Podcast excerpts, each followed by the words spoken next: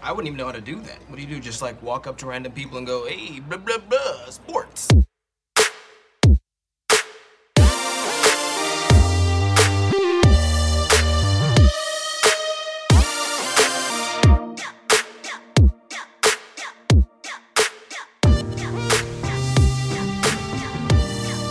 Welcome to Dynasty Sports Empire, the podcast, part of the DynastySportsEmpire.com podcast network.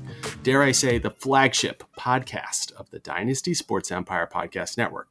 We bring you the latest in sports and fantasy sports with, shall we say, a lighter approach to what most people consider a very serious undertaking. On the show today, episode 96, recorded August 6th, August 6th, August 1st, 2023 we are back. It's been a while. I can't read. So we catch up on what happened. It took a while, and I'm actually quite glad we weren't podcasting during this extremely drawn out period. But Aaron Rodgers got traded to the Jets, and somehow he has come up with a rivalry with Sean Payton now. We'll talk about that. Uh, the DC area nightmare is over. Finally, as Daniel Snyder officially sells the Commanders, something he said he would never do, and he turned a nice $5 billion profit on it running backs in the NFL suddenly looked around and were wondering why they weren't getting paid and tried to do something about it. MLB trade deadline passed, and two surprising teams were amongst the sellers the Mets and the Cardinals. Speaking of something someone said that they would never do, LIV Golf and the Saudis come to an agreement with the PGA on a new tour. I don't know if we'll have enough time for all of that, but I'm going to try to get it going. All right let's get right into it. As always, I'm your host, Jeff Roman. Alongside me tonight and every night is a guy who has a much better score than me in immaculate grid. Tim Reinhart. Welcome, Tim. Oh man, I don't know if if that's really true. If I have a better score than you or not. I I I you and I I think struggle in the same area. We struggle in the two team intersections. Yes, absolutely. Like today, I got all three stat ones, no problem. Um, but yeah, that uh, I just I don't know what it is. And meanwhile, I have friends who like, or like my brother gets them in like five minutes. Um, have you ever gotten a nine? Have you got nine? I, have gotten it one time. Yeah. Okay. All right. Um, that's that's one more than me. Yeah. Do you know anybody that like they're so good at it they go for the rarity score? Like they don't even. I, I I'm just happy if I get like yeah eight boxes. Like they're like they're trying to figure out who the most rare person is. Uh, to boost their rarity score or make it lower. I guess the lower. I, have I've seen some better. people post about it, including the guy who owns Baseball Reference. So yeah. he's he's a little bit uh, cheating, not cheating, but he just actually knows those players and he goes for the low rarity score. But you know, I'd be happy to get any nine. Uh, I think it's some. I'll, I'll look at it and I'll be like, okay, it'll be say Seattle Mariners and Cincinnati Reds. And I go, yeah. okay, think of a player that plays for Seattle. And it's like, my mind goes completely blank. I can't think of a single Seattle Mariner. I'm like, yeah, yeah. I, who's I their shortstop? I don't know. Off the top of my head, no, yeah. I don't um, know. No idea. By the way, that would be you. You could easily throw Ken Griffey Jr. in that one. Oh wow, that, yeah, that box. Good yeah, uh, good one. That's probably the best. But but like I've I've learned that like I don't know about you know or I think certain pitchers had way more than 3,000 strikeouts. Yeah. Or, uh, I think they had 3,000 strikeouts and they didn't.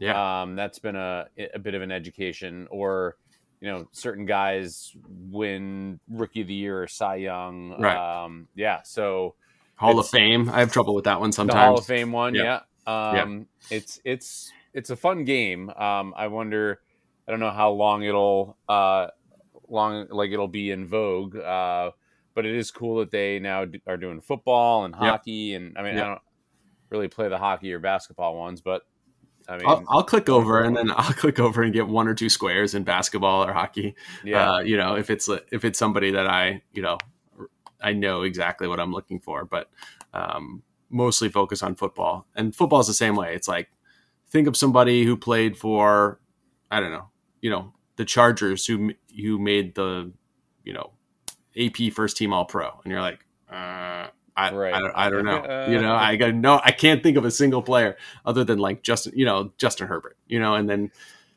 uh, that's not going to get me. you know. I think like what I, I don't, I should play the football one a little more. Like our background with um, Tecmo Super Bowl or Super Tecmo mm. Bowl, excuse mm. me, should probably yeah. pay dividends there just because like we we play that game so much that we know random players Yes. from like a team that we never would have followed when Right. we were you know younger but because we played that game um Right. which i think is what how like a lot of people now like know Right. who's on what team is you know through MLB. The show or Madden or whatever. Yeah. Who's the guy? Who is the the nose tackle for Green Bay? Oh, that was the cheat code. I don't know. Oh man, I Um, thought you would know that one off the top of your head. no. Uh, um, All right. Well, if you didn't Yeah. know, it, you don't have to look it up. But he he was unbeatable there at the nose tackle. yeah, he he did that slide dive move Yeah. um, better than anyone. Um, All right. Man. While you Yeah. look it up, speaking Nelson, of the Packers, Nelson was his last. Bob Nelson. Bob. Nelson. There it is. Yeah. Um, while we're talking about the Packers, Packers Yeah. quarterback, Aaron, we'll talk about uh, your Jets. I know we Yeah. definitely want to get into this first. Um, so uh, after a, it was pretty long and drawn out, and as I said in the intro, I'm like quite glad we actually weren't doing a podcast yeah, during have this. to talk about it every week. We'd have to talk about it every week and be like, "Well, what do you think about this thing he said?" And did, I, he said, "I intend to go to the Jets." And then there was like, you know, everybody was playing hardball with each other, and it was just it was a very long process, but it eventually happened. Aaron Yep. Rodgers got traded to the Jets. Uh, let's get your top line feeling on on the acquisition of Aaron Rodgers for the Jets. Um, it, it, it it's funny, you know. At, at the time, I remember thinking like, "Oh, that that that's a lot," because I think they swapped thirteen and fifteen, and that ended up being like A big deal. um, Yeah. a, a pretty big deal. Um, and then is it a second round pick that become that, that could become a first, or it's it's Yeah. something that I remember at the time being like it's super high, and now I don't remember, so maybe maybe it's not all that Yeah. high. Um, I think what's been cool is the um, at least from a Jet fan perspective has been how all the like the stereotype of what Aaron Rodgers, you know, the or not stereotype, like the reputation that he got. He's like pulled the complete 180 and he's doing all these things that seem like they should be a lot more commonplace, um, but maybe they're not. Like how when the offense, when when like the first team offense is done, he goes and talks to um, the the Jets secondary, and they like say, you know, oh, here's what I saw on that play. Here's how I knew you were going to do that. Like things that right. seem like they should be commonplace. But I think like in our in our conversation about the NFL, we've come to realize that maybe like that kind of communication doesn't actually exist on on a lot of teams. But he seems to be doing all the right things. Took the thirty five million dollar pay cut. My goodness. Um, it seems to be mentoring Zach Wilson every chance he can get. I, I mean, he's done all the right things, um, or just been like a model player for the team um, since he got there. Just hope he can stay healthy and um, you know that it's it, it's just like it's a whole different vibe, I guess. My take. Yeah, yeah, and I think you know it's interesting to see that you know not not immediately getting the Green Bay Aaron Rodgers, who is kind of like petulant and not not law like not clicked in with the team, kind of in a fight with the front office. So he was taking you know had a had a vendetta against Jordan Love because he was drafted as his replacement and he didn't feel like he was ready for the replacement. And so, Yeah. you know, as you said, all these narratives were built up around him that was like, oh, well, he's going to just throw, you know, Zach Wilson under the bus because he's a young player. But, you know, the only evidence we had on that was Jordan Love, who it seemed like it wasn't, he didn't like him, not because he was a young player, but he felt like he was the uh, avatar for the front office trying to get rid of him. Yeah. Um, and so that's why he was kind of like not mentoring him. And also Brett Favre didn't mentor him as well. right. So I, think there's a lot of Yeah. yeah, uh, parallels to that situation for sure. Yeah. So I think, you know, the Jets overall, I, I think it, it makes them a better team. I think they would, you know, they're probably happy at this point with what they gave up.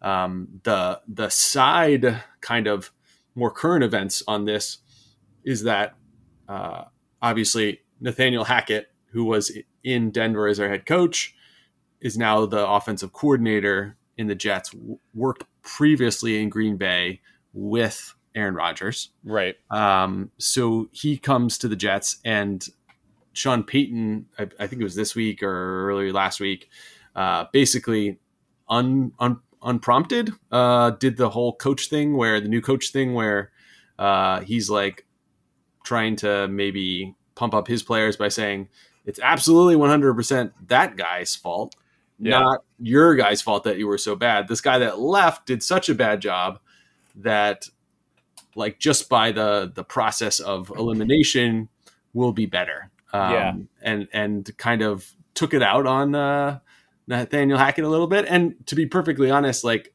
we all saw that he did a bad job last year. Like it felt a little bit like a pile-on because everybody that watched was kind of like, well, he's doing a bad job. I don't think that's that's not cutting any uh, any yeah. new material there. So um, Aaron Rodgers obviously came out and defended his offensive coordinator. Robert Saleh was basically like, I'm not going to acknowledge this. Is this is this a uh, tempest in a teapot? A training camp? Nothing burger. What what do you make of this? Yeah, um, we'll see how Hard Knocks covers it. Um, yeah, they're on Hard Knocks. That's another big thing. I guess um, you like. I, I, don't know that like NFL players need like extra motivation, um, but in the event that they do, like there it is, and uh, the two teams do play one another. Oh, wow. week five, maybe. Okay, that was what um, I was going to check next. Wow. Yeah, so it it just seems yeah, it seems like a very weird uh weird thing for Sean Payton to do and say um, there there were I mean there are ways to do that without being so specific. Like he he directly called out not just Nathaniel Hackett, but like the Jets for then like well they they've won the off season, but that's you know or, um, I guess like criticizing right um, them for chasing headlines essentially. Um, I don't know. I think I, I think it's probably in the end like a, a big nothing burger, but fun for us to fun for us to talk about. And if for whatever reason it does make the Jets score 52 points against you know the Denver Broncos, uh, right. then then awesome. Yeah, I think I think you're right. I think that's just kind of like a uh, bulletin board material for the training camp that'll probably be long forgotten. Yeah. Well, maybe by most people. I'm sure some people will um, have a cause. You know that that'll kind of maybe go both ways uh, as motivation in the Week Five matchup.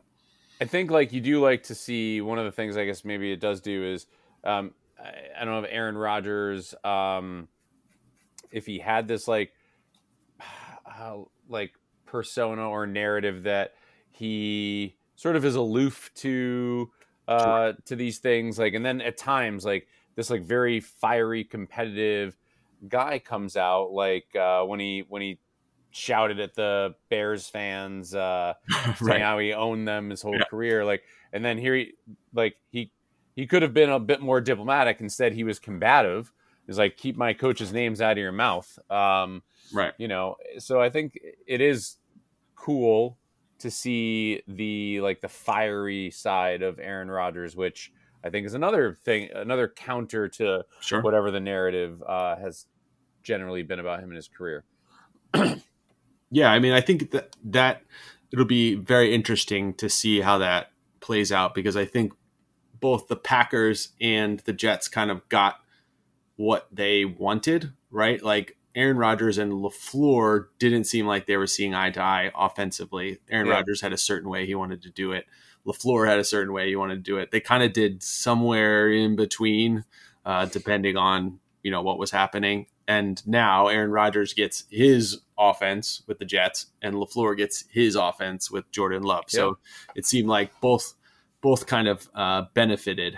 Um, I think certainly in the short term from that, and so uh, the Jets on Hard Knocks will be a very interesting watch. I think the whole year, and certainly on Hard Knocks. So yeah, it should be should be fun, uh, especially um, with all the you know all that drama and all the changes and turnover in the rot like it, will be uh, a lot it seems like there's probably a lot of good a lot of good personalities on that team to to follow as well right and what do you make of like them not really wanting to do hard knocks and kind of being forced into it like and cutting the access a little bit um Yeah, I mean, I I don't mind the whole like I guess the the big thing with the cutting the access was like they're not going to show guys getting cut.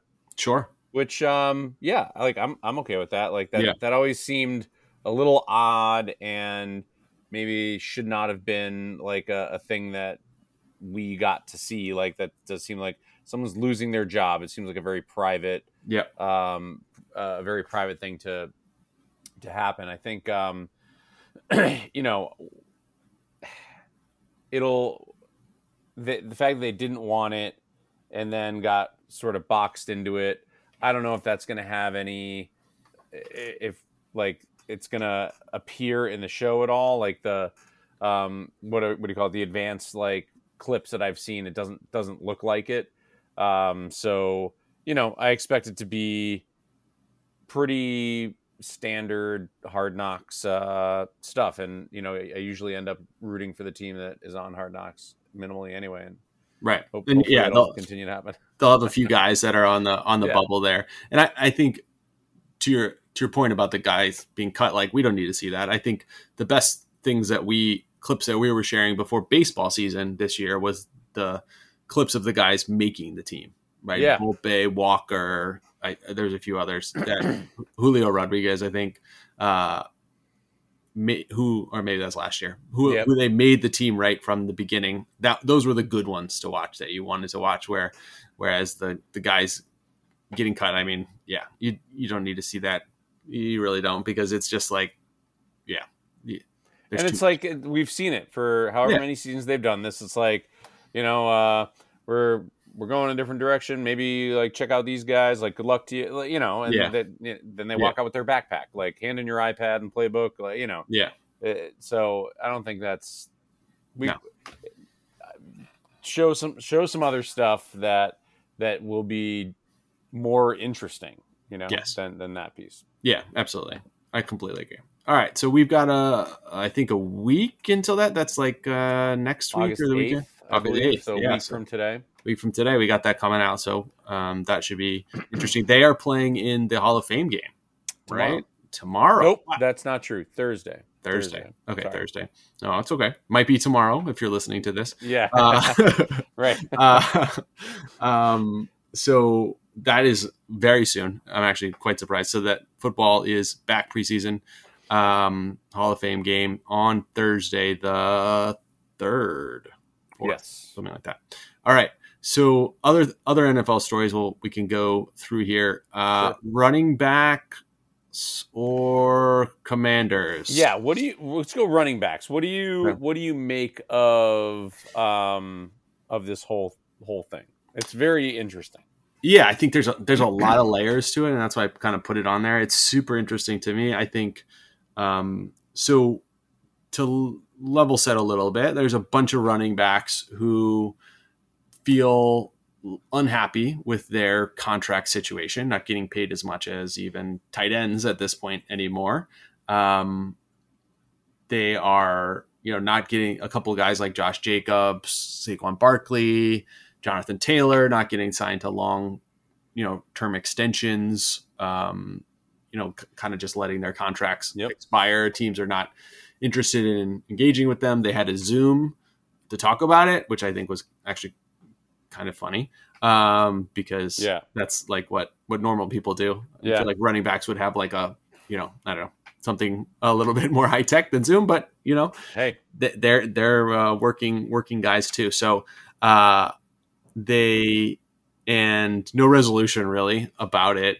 Um, Saquon Barkley got a little bit more incentives and signed his his tender contract. Jonathan Taylor is in a some sort of Some Fight? bizarre. yeah, bizarre fight with the uh, Indianapolis who wants to be traded. Traded to whom? Who knows? Um, so it, it kind of seems like nothing has really changed. I think the there's a couple pieces to start with. One, um, I think the way the NFL has been going, the pass, people have realized, everybody has now realized that the pass is more efficient and more mm, powerful um, than the running game. Um, Right. they've also realized that running backs are uh, not all the time, but a lot of the time a symptom, not symptom, but a function of their environment. If you have good blocking, there's a there's a running back available on the free agent wire who can hit yeah. that hole. And three, I think the important thing about that is that the the um, we talk about value over replacement. The replacement level for running backs is super high. There's a lot of good running backs around that can do the job of a running back. I think that's a function of a lot of the best players when they are in high school and college play running back. Like if you're the best player in your high school team, either play quarterback or running back, right? Yeah. So um, there's a lot of guys that continue to want to play running back, and it, it's a um, so I'll stop there, and then we can talk about the conflicts uh, about that. Yeah. So I guess my sort of like I don't see a way this gets this gets any better. Like nope. so they at least for running backs. Um, you know, it it it is true that so the standard rookie contract is four years, um, five if you're a first rounder, or the fifth year option if you're a first rounder, and then they have the ability to franchise tag. I mean, two right. twice. I least. think at least two, yeah. So, you know, the, the shelf life of a of an NFL running back is is not much longer than the five six years that the player is under ultimately under team control, and um, there's no real remedy to get it get it fixed because at the end of the day, like it would take a change to the collective bargaining agreement, and the the very true reality of it is like Saquon Barkley is the exception to the rule. Most NFL running backs, I would imagine the average career is under three years. Yep. I would I would bet. Yeah, easily. Um, so you're not going to get the rank and file um, running back who's worried about like I just want to you know survive as long as I can in this game, make as much money as I can in this game until I got to go do whatever else I'm going to do. Um, and the top of the priority is not to get the like for the union is not to is to look out for those guys and not to look out for the you know one or two star names that you end up um, hearing about because they're the stars and they get into the high profile contract disputes. Um, it's just not the the way that the thing where it's just not built for them to have very much leverage. Yeah, exactly. Like, yeah, it would take. I mean, I think number one, running backs are at the peak of their abilities the day that they're drafted. They're only going downhill, generally speaking, from that. And do uh, teams abuse them for five years, knowing that like that? Yes, of course they do. Yeah, and absolutely. are they losing two, if not three, of their prime years in the free farm system that they've created? Uh, absolutely. I, I still don't know how that has not been struck down um, constitutionally. The three-year ban that that's bananas to me. Um, right? Yeah, like of course th- these are all true things uh, absent changes to them, like I don't see how it gets better. Yeah, and and running backs at this point might make more money in college with NIL deals. Right. Uh, yeah, I'm sure they will. They're higher profile, more money. Um, so you could see more guys just stay in college. Um, but I think you know guys that are freshmen sophomores in college are probably nearing their peak of their running backness as you know more and more hits they just get worn down and exactly. worn down after that um, as you said people like Saquon Barkley are the exception to the rule and I think the other the conflict in that is like what I talked about at the beginning is like teams and I think fans also realize that passing is more efficient and better and, and makes higher scoring games and makes your offense better but also fans also play fantasy football. And yeah. running back, you got to start two running backs at least every week. So these guys are picked early in fantasy football drafts. They are coveted. They are researched down to the third stringer, like try, to yeah. try to figure out who it is. So running backs are kind of in this dichotomy where they're like, a lot of people understand and front offices understand that they're not a big part of what makes an offense tick but also fantasy football, which is gigantic. You know, even not including DFS and you know uh, prop betting and all of this stuff. Yeah. Like that is a huge market that people pay attention to running backs for. Right, the running back, a running back, probably is is the number one pick in all fantasy football drafts for for a year. And look at you know if you're doing a rookie draft, Bijan Robinson is one one right off the bat. So and he's a running back. But in five years, is he going to get a second contract? Maybe he could be an outlier. Maybe not. He could just get worn down through 300 carries a year, and then that's it. That's and they'll it. move on and pick another guy in the second yeah. round, or pick a guy off the street, and maybe you know he's not necessarily going to change their win losses that much. And um, one of the interesting things that I read about this is that like some people say, well, well, you know, Saquon Barkley or whoever catches passes too, but they did a, a research on the efficiency and you know running backs coming out and catching are less efficient than wide receivers in the slot or wide receivers coming out of the backfield. So like they they still weren't doing the job as well as a uh, wide receiver, yeah. right? You could say, oh, they're valuable because of this and they're a mismatch, but generally speaking, right? Obviously, there's outliers. Um, the player is is less efficient than uh, a specialist at catching in a wide receiver. So, yeah, you know, I I think all, that all to be said, it's like you're kind of you're boxed in. There's nothing that can be done. I saw, I read, I heard something interesting on the um, uh, Domonique Foxworth podcast, where he he formerly was in the union, um, and so he mentioned that there is this performance bonus pool that there's several million dollars that players that outperform their salary get a bonus. Like he was a third round pick and he played all the season, so he got I don't know a million dollars or whatever. Like yeah. all split up, and so he you know this is already this pool of money is already there they could use that for running backs as well. So if you're a if you're Isaiah Pacheco and you're picked in the seventh round, but you are, played all all season, he didn't play all season, but he had a good season towards the end of the year, outplayed his his salary. Basically, they could have this bonus system in for guys like Pacheco, who is not going to get to a second contract. He has four years of a seventh round pick or whatever, however many years he has. It's not gonna he's not going to get you know a ten million dollar payday at the end of that. Right. He's not. Yeah. Yeah. Yeah. You know. Right. That that won't happen for running back. That can happen to a wide receiver, quarterback, uh, offensive lineman, tight yeah, end, like, lineman, defensive end. It's not yeah. going to happen because there's another seventh rounder uh, that it, you know that can be drafted and uh, make the same kind of noise that Pacheco made.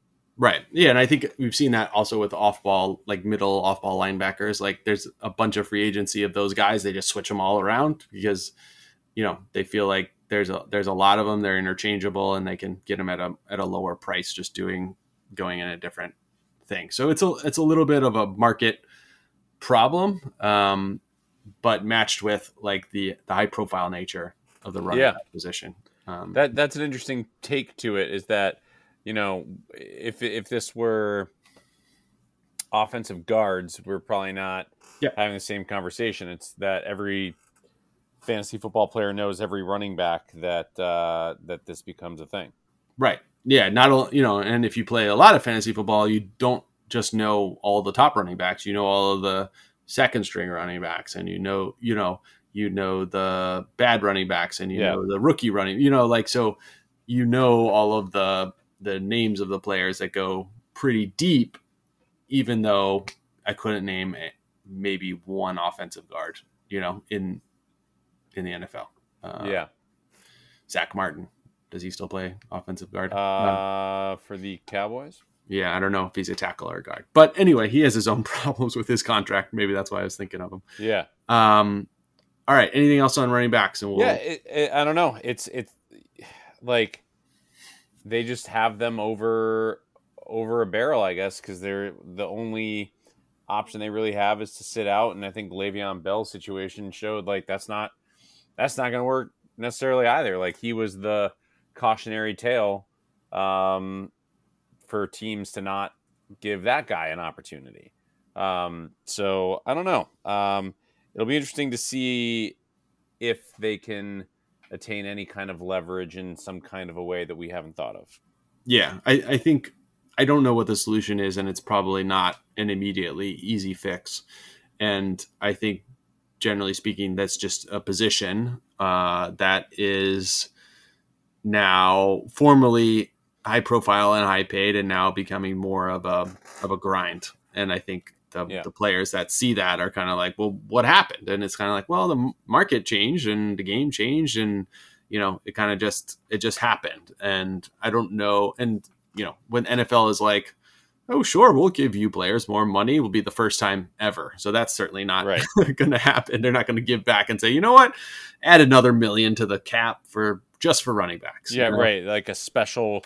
I saw something like that on ESPN. Like running backs need their own collective bargaining agreement. It's like maybe like, but still, you're you're forgetting that like use Isaiah uh, Pacheco just because we mentioned him. He's probably not going to play much more than three years. Like, why is he going to care what Saquon Barkley right. gets right. wants to you know? So right. The, the, running backs in general have the same problem that the union and you know the the baseball union has a similar problem, which is like uh, they have quarterbacks and star wide receivers and star running backs, and they also have the run of the mill guys, right? Like, how do you balance? And the, those guys make up the majority of right. of the association, right? So the union has to not just think of Saquon Barkley, but also think of Pacheco and people less high profile than Pacheco, right? Right. They all and, pay the same union dues, and yeah. they all like you know. I, I think they all have a fundamental understanding that their careers uh, could be over tomorrow. Right. Right.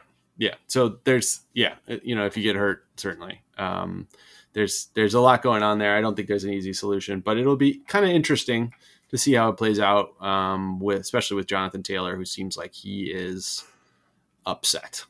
Yeah, yeah and I don't not, know. He's not a happy guy. I don't know what he his options are, and he'll probably end up you know, coming back and playing after some, you know, conciliatory gesture. Uh, but I don't, I don't yeah, know. Because at the end of the day, like he, he's leaving more money on the table than than right. he would otherwise. Right. So. Yeah, he kind of has to play.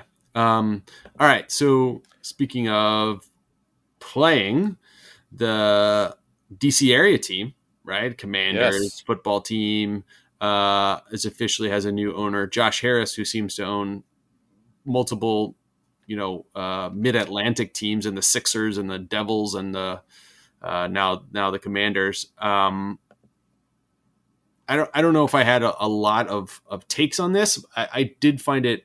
I think I sent that article to you where it's very interesting that the leaks that were intended for, to get Jon Gruden out which worked yeah. in getting Jon Gruden out last year, uh, year before last, uh, eventually came back around to give too much kind of heat on Daniel Snyder and forced him to sell. Um, it seemed like uh, interesting because it may have been Daniel Snyder himself who leaked those. Who leaked the stuff, yeah, yeah, and then it came back around to haunt him. But I think it's a good thing for football that he's not in there. It's a good thing, uh, certainly for for Washington fans. I, I, don't know. I don't have a lot of takes on it other than this is a fascinating story, but good for good in the end that he is has sell sell the team. Yeah, um, you know, I you followed this this story a lot more, so I'll ask you what what is the larger what impact does this have on go first the football team and then um, the NFL as a whole? Well, I think uh, number one, the football team is that they're people are going to show up. I think it, it give, gives a bounce around the the team that there wasn't before. Um, yeah. Even that they are not changing anything with the on the field product at all. I think the changing the the buzz around the team, you know, making more fans come to the game, so home games will be more like home games. I think all of that can kind of just just change enough to kind of just change the the kind of vibe is is a you know a, a not a, a, overused word, but I think it, it does change the vibe here. And yeah. The NFL in general, I think, you know, the, the most interesting thing about uh, the Daniel Snyder story was the nugget that he went to the owners meeting with a PowerPoint of blackmail that had been recovered from the, their email servers. Um, and so he had dirt on a lot of different people yeah. in the NFL that he was threatening to use, and they said, "You know what? I, I think he should have to sell now." so, so it, uh, I think the the the larger NFL uh, story here is that the owners, it, it, the cartel of the owners in yeah. general, will tolerate a lot of things.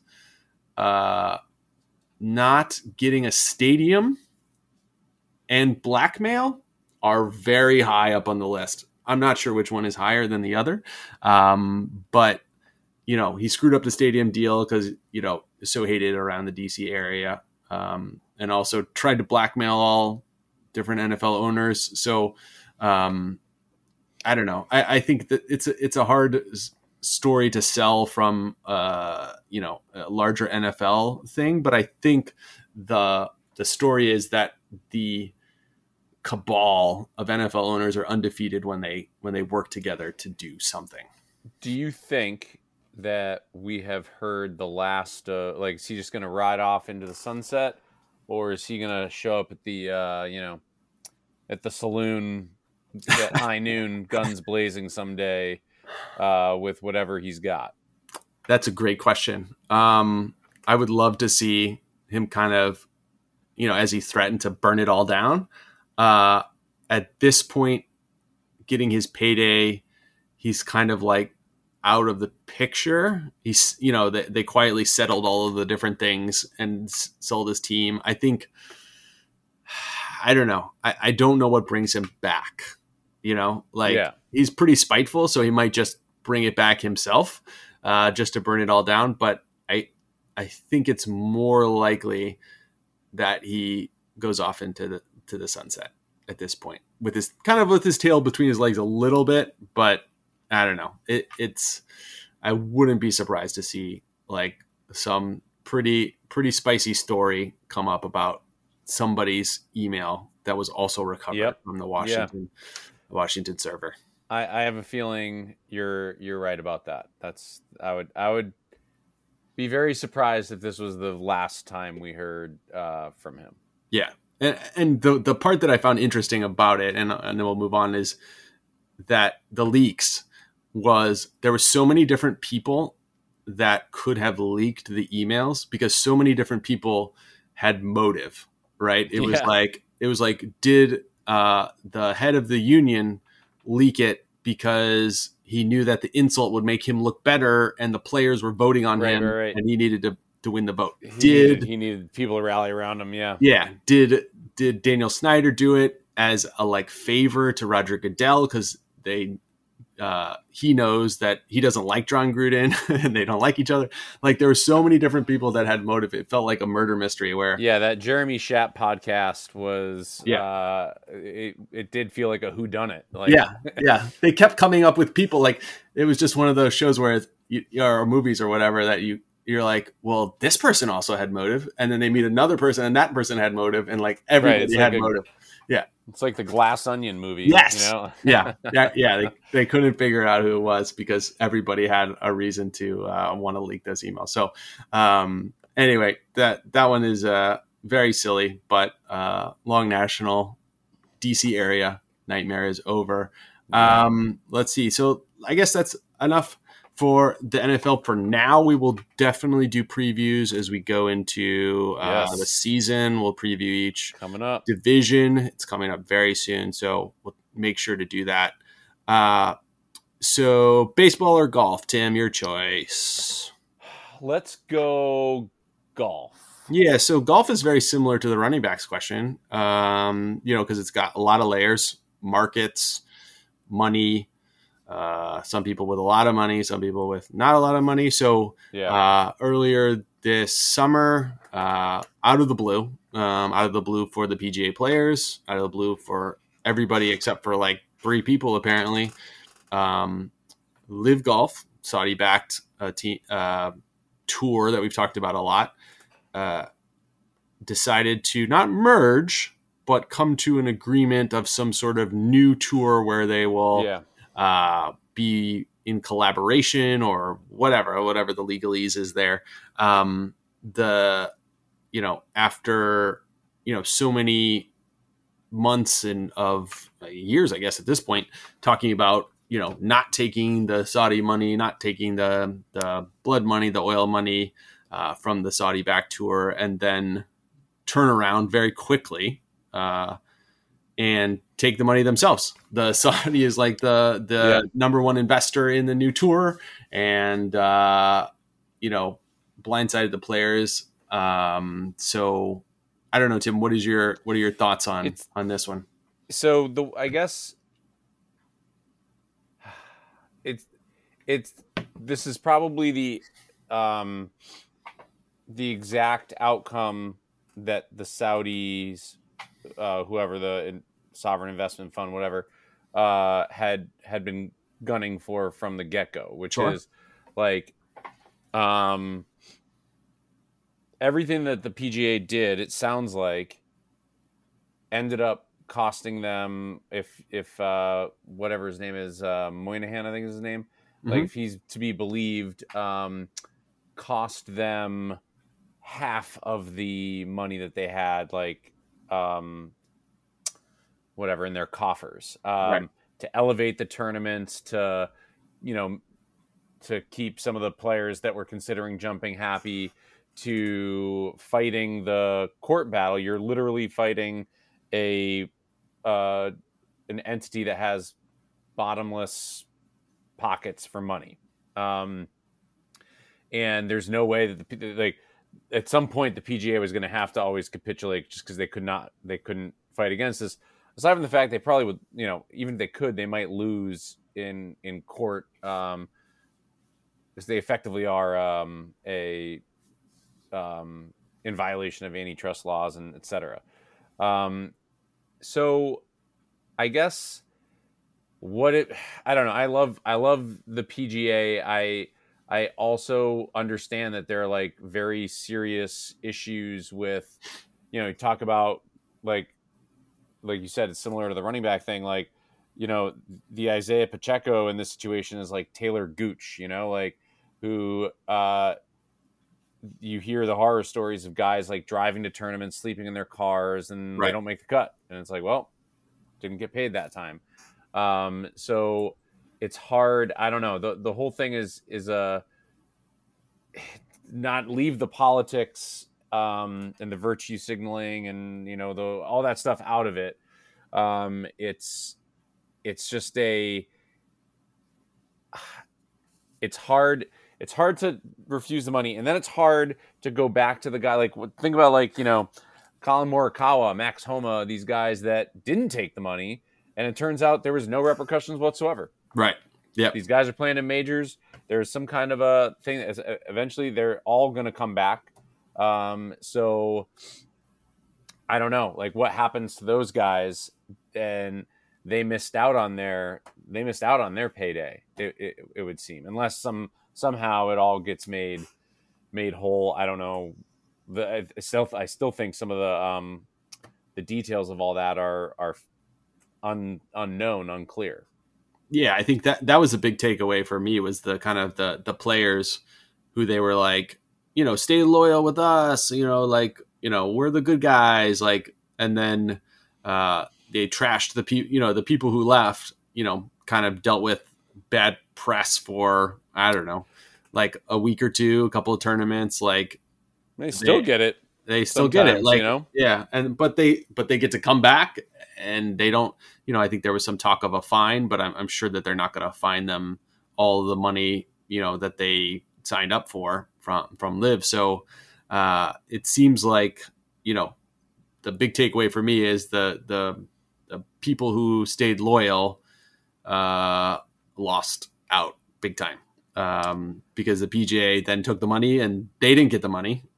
but the people Yeah. who left did get the money. So you know that is like one of those things that that for me like those guys definitely got the short end of the stick, kind of running back style. Uh, short end of the stick where they didn't they didn't get the payment and they stayed loyal to their team to their whatever but you know the the higher ups didn't stay loyal, and the higher ups took the money. So you know, I guess maybe the lesson is always take the money. Take the money. I, yeah, yeah. Or, or I think the lesson is don't.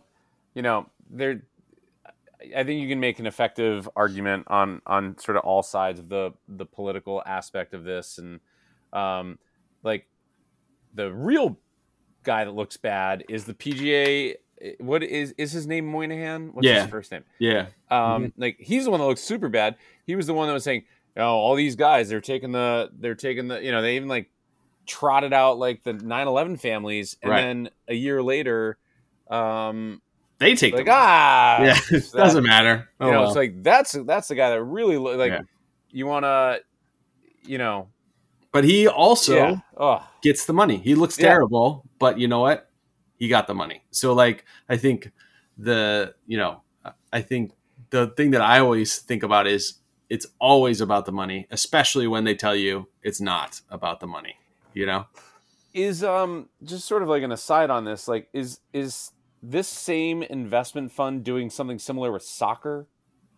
So in, Are they in- trying to? They, I heard something on the radio like somebody got offered like a billion dollar, or they offered a billion dollars for a player. Yeah, so uh, yeah, so they the the Saudi league they have a soccer league, um, and essentially they are paying astronomical um, transfer fees. So like um, in soccer, there's no like trades; you pay money directly to the team so that they give you the player. But then you also have to pay them their contract. So when you switch teams, you sign a new contract. So what they were offering for uh, Kylian Mbappe from the French national Uh, team, Yes. um, and also he's on uh, PSG, was 300 million to PSG to get the player, Just and then, just to have him on loan. not loan, but just to transfer him. Oh, to, tra- okay. Yeah, and then 700 million wages for the player for the season. So like basically a billion dollars for Mbappe for the season, right? So 300 to the team, the other team, and 700 to Mbappe for the the, the season. Um, and they've picked up a whole bunch of different players at this point. For Did he do No. it? he didn't do it. Okay. He didn't do it. And maybe you know we uh, we will you know he is somebody that didn't take the money, but I, I feel like he he's going to probably do enough with that. And I and a player at his level, basically taking a, a gap year, you know, um, might not be good for his you know progression to be the best player in the world kind of situation. So, Yeah. um, you know, I think they are uh, kind of shaking the uh, soccer leagues in the same way, where they're saying, "All right, we'll just use all of our money to get these players to get them to come here." I don't know. I, I really don't know what it does for them. Nobody watches the Saudi league. I don't know if it's on TV anywhere streaming. Yeah. Um, th- what does it get them other than pictures of those players wearing those jerseys in the promotional materials? So I, I- you know, same with LIV Golf. I guess. What did it get them? Uh, in the end, they they did end up winning. I think by get, becoming a, a seat at the table in golf. Um, they're definitely already a seat at the table in soccer because they own a bunch of teams, and they're they're pushing up their own league as well. So I don't know. I don't. the The end game is probably just um, you know being a, a player in almost every sport, right? Like they're gonna they're gonna pay up for for whatever it takes. Yeah.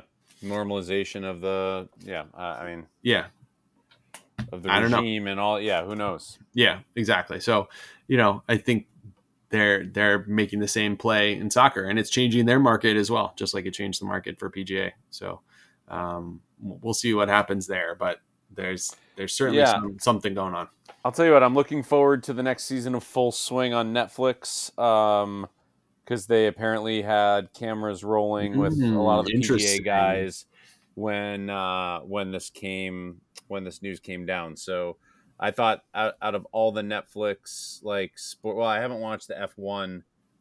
They're all they all seem to be very good. I've, I've watched a little bit of quarterback. Um, Yeah, what did you think of quarterback? I only watched the first episode, Yeah. uh, and it was it's interesting. Um, yeah, I I want to actually like watch it, not just like have it on, you know, while I'm like yeah, doing dishes or something. Um, but uh, I think the full swing one is has been um, the the best one uh, in terms of just on like how they have so many interesting personalities and the the way that they have access to all sure. of these players is yeah. very cool. Yeah. So yeah, Drive to Survive was kind of the original, I think. Right, the first the F1. One. Yeah. Um. So and Breakpoint, I think, was next. Okay. Yes, uh, tennis. I've watched an episode of that. It's interesting. Yeah. Um. The golf yeah. one, the quarterback one. So, um, the quarterback one is interesting to me because I feel like it's it's obviously like a recap of last season. Um, but it's also kind of I I feel like there's a lot of leverage from the players to kind of sh- it's not a true documentary so to speak it's more like um i don't know not promotional material but i think it shows them in their best light you know i, I yeah. don't think anything that patrick mahomes doesn't want to be seen is not going to make it into yeah documentary. I, I do think so too like um it which is interesting like feels like it's almost a win-win but then you heard like there's a number of guys that were like yeah we want nothing to do with it. Right. Um, yeah. but you know perhaps you just don't want cameras in your house for six months which right. Yeah, yeah you got an, you got enough going on with the football yeah. season like let alone like adding cameras to it and having to do those interviews on top of the regular interviews that you have to do for your regular job. So it right. just feels like an on top of situation. And i understand how people wouldn't want to do it. But you know, it again, like it, it is, it ends up being showing you in the best possible light. And I'm sure some people's families want to be in it and get their get their 15 minutes of fame as yep, well. I, I do think there's that for sure. All right. So before we wrap, a little baseball. Yeah. Uh, we just passed the MLB trade deadline, and uh, one team that I found interesting that turned into a seller was the Mets because they were a buyer. I don't know six months ago. Um, yeah. So they they sell a Verlander, Scherzer, uh, the Robertson, their closer. Robertson. Uh, yeah. I think the one of their outfielders uh, went as well. Con. Uh, Con. Canha. Yeah. I, have never actually seen it pronounced. I always just read it. Um. Yeah. So what do you think of what they're doing?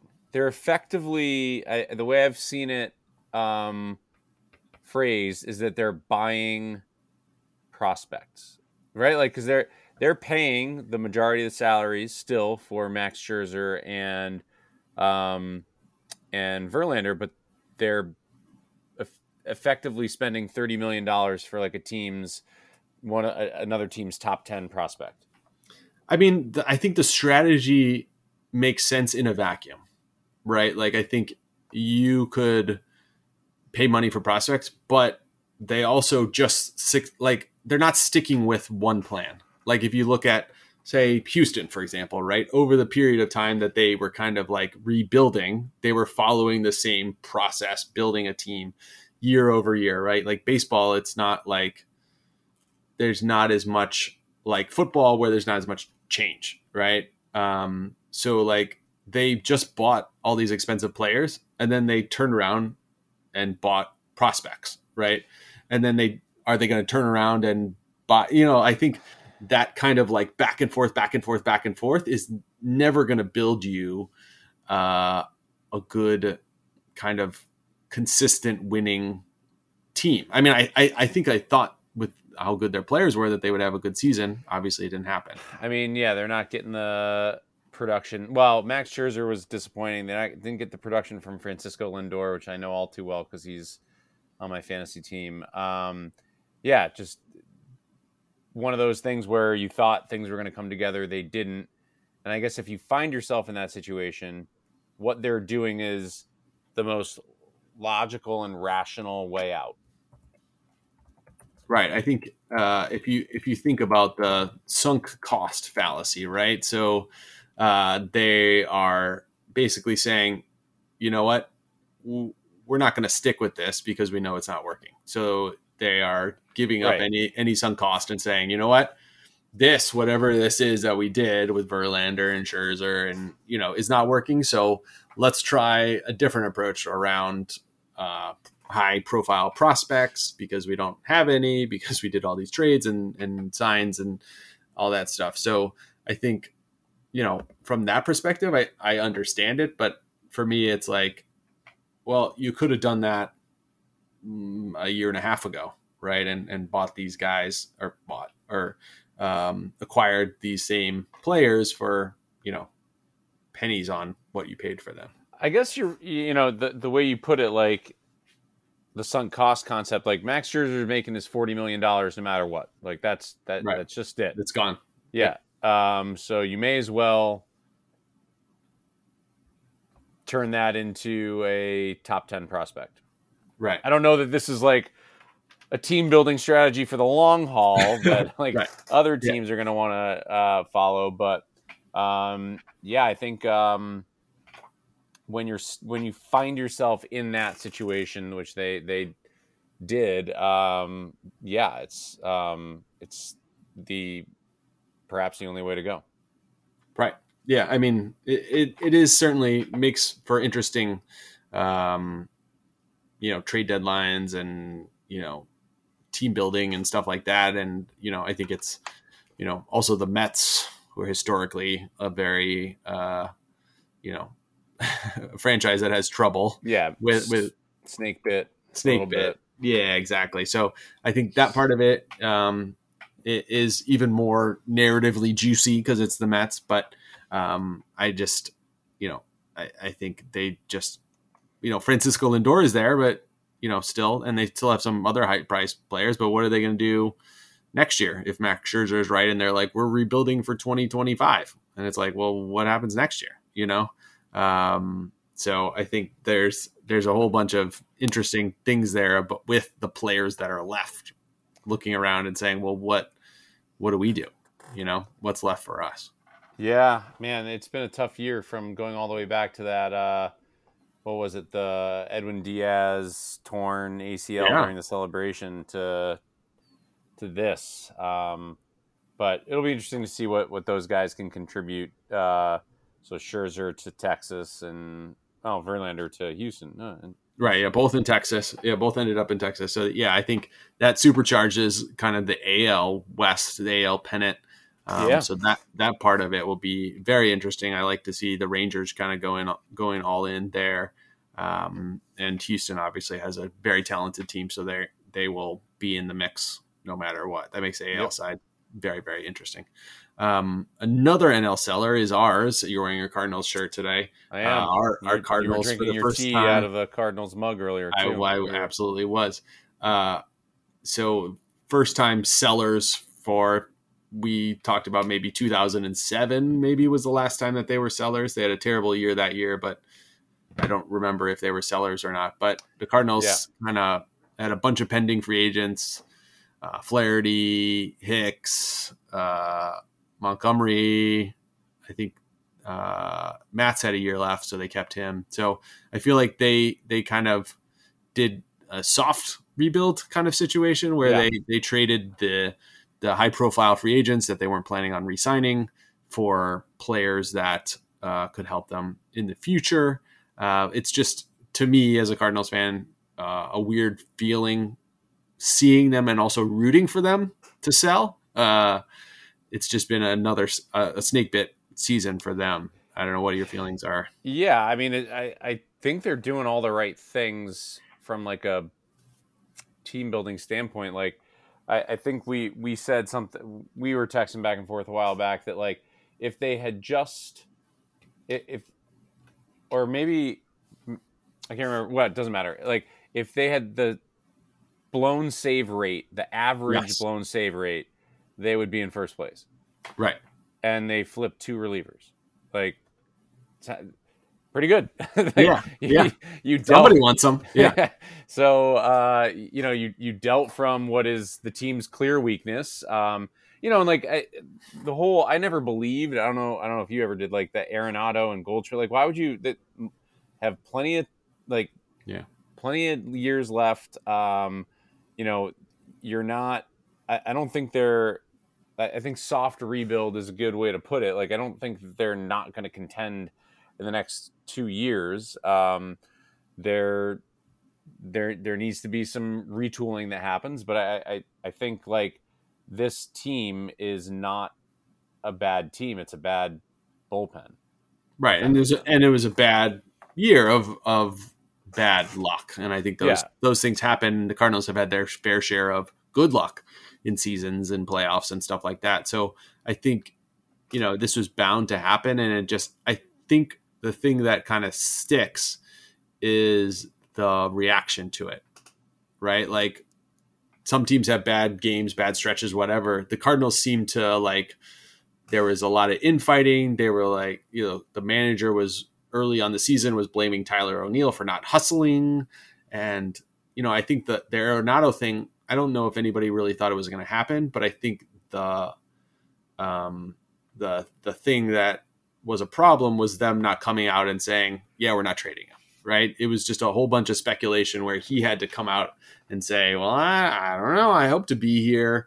But they could have very easily nipped that in the bud and just, you know, said we're not trading him. Period. They had to come out and do it, but it was like a couple days late. It just felt like um, they have a policy or a, they do a good job of kind of stamping down the you know keeping the rumors out because they have a pretty tight uh, you know front office, no leaks, but also that can come back to bite them when all they have to do is just talk to the player and talk to the press and say hey, we're not trading him and keeping the morale up on the team versus everybody yeah. just kind of like watching MLB Network in the clubhouse and they're speculating that he's going to get traded, right? So like I think there's there's two pieces to it of yeah, nobody really expected him to be traded, but people were talking about it and people were asking him about it and he had to answer it to it and you know, how can you not like feel a little bit slighted if they're like, well, I don't think they're going to trade me, but could they? You know, I yeah. don't know. Like they're they're talking about me in the Dodgers lineup, right? Like uh, I don't know. Like I think that that does have some effect, and I feel like that's a lot of what's been missing in the Cardinals this season is kind of that like vibes, getting back to vibes, like yeah. vibes and camaraderie, and you know everybody pushing, pulling in the same direction is just not happening. So uh, yeah, I think um, one thing that like is an interesting lesson from all this is like as the one sport that doesn't have salary cap restrictions, like I've kind of I feel like I've made this argument for quite some time. Like it is a it is a very if not the most competitively balanced sport. Like you look at, you know, the Red Sox are not currently in a playoff spot. The Yankees are not. Um, right. The Mets are not. The Cardinals, not that they're the biggest spenders um, of all time, but you know we're talking pretty big market. Generally, teams that like have decent sized payrolls that are sitting outside in Baltimore. Uh, the Twins, you know, are are making their making their run. Tampa Bay perennially um, Toronto kind of back in things, Cincinnati. So it is kind of as much as it's a struggle uh, to, as a Cardinals fan, um, it is kind of neat to see some of these other teams have a have a shot. Yeah, absolutely. I love to see other teams have a shot, and that that's you know a part of baseball that sometimes you don't see over the 162, but with the wider uh, playoffs, you do see in the one game series, a three game series, right? Yeah. Even seven game series, a couple bounces this way, that way, uh, then the underdog is through, right? And it, the the randomness of the game kind of comes out, and so that that causes more parity and more, you know, like who would have thought the the, the Phillies would have been in the World Series last year.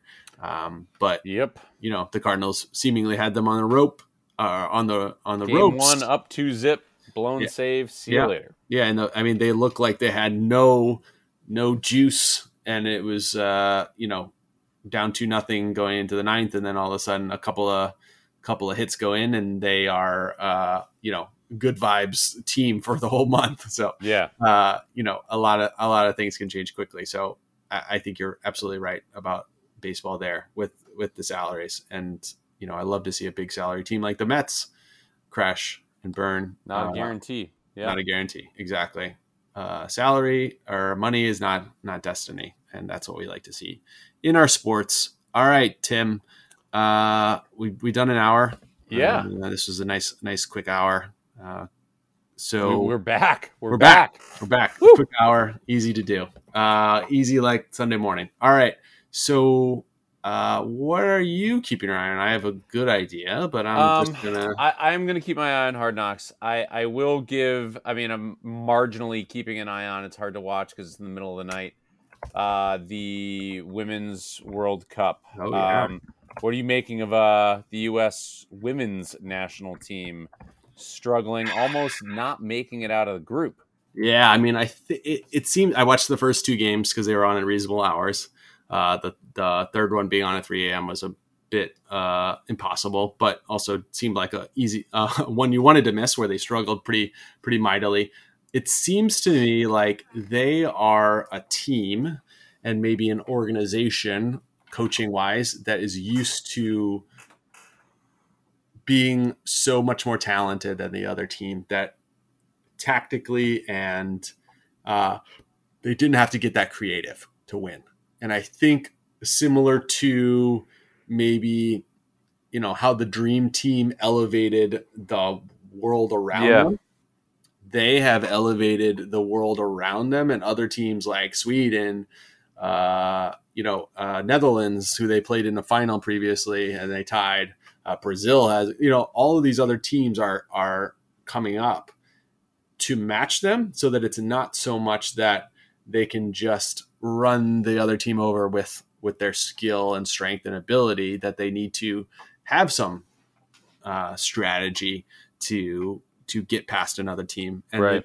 they, they haven't shown it yet um, and so it'll be interesting to see if there'll be some something that's there that they felt like they didn't weren't ready to deploy um, in in the group stage, but they have a, a tough game against should be Sweden in the knockout round. Yeah. And they were the you know far away the champs or the uh, the favorites to win, and they're not the number one favorite anymore. So um, it'll be it'll be interesting to see what they do as kind of like a maybe not an underdog in their next game, but like not an overwhelming favorite.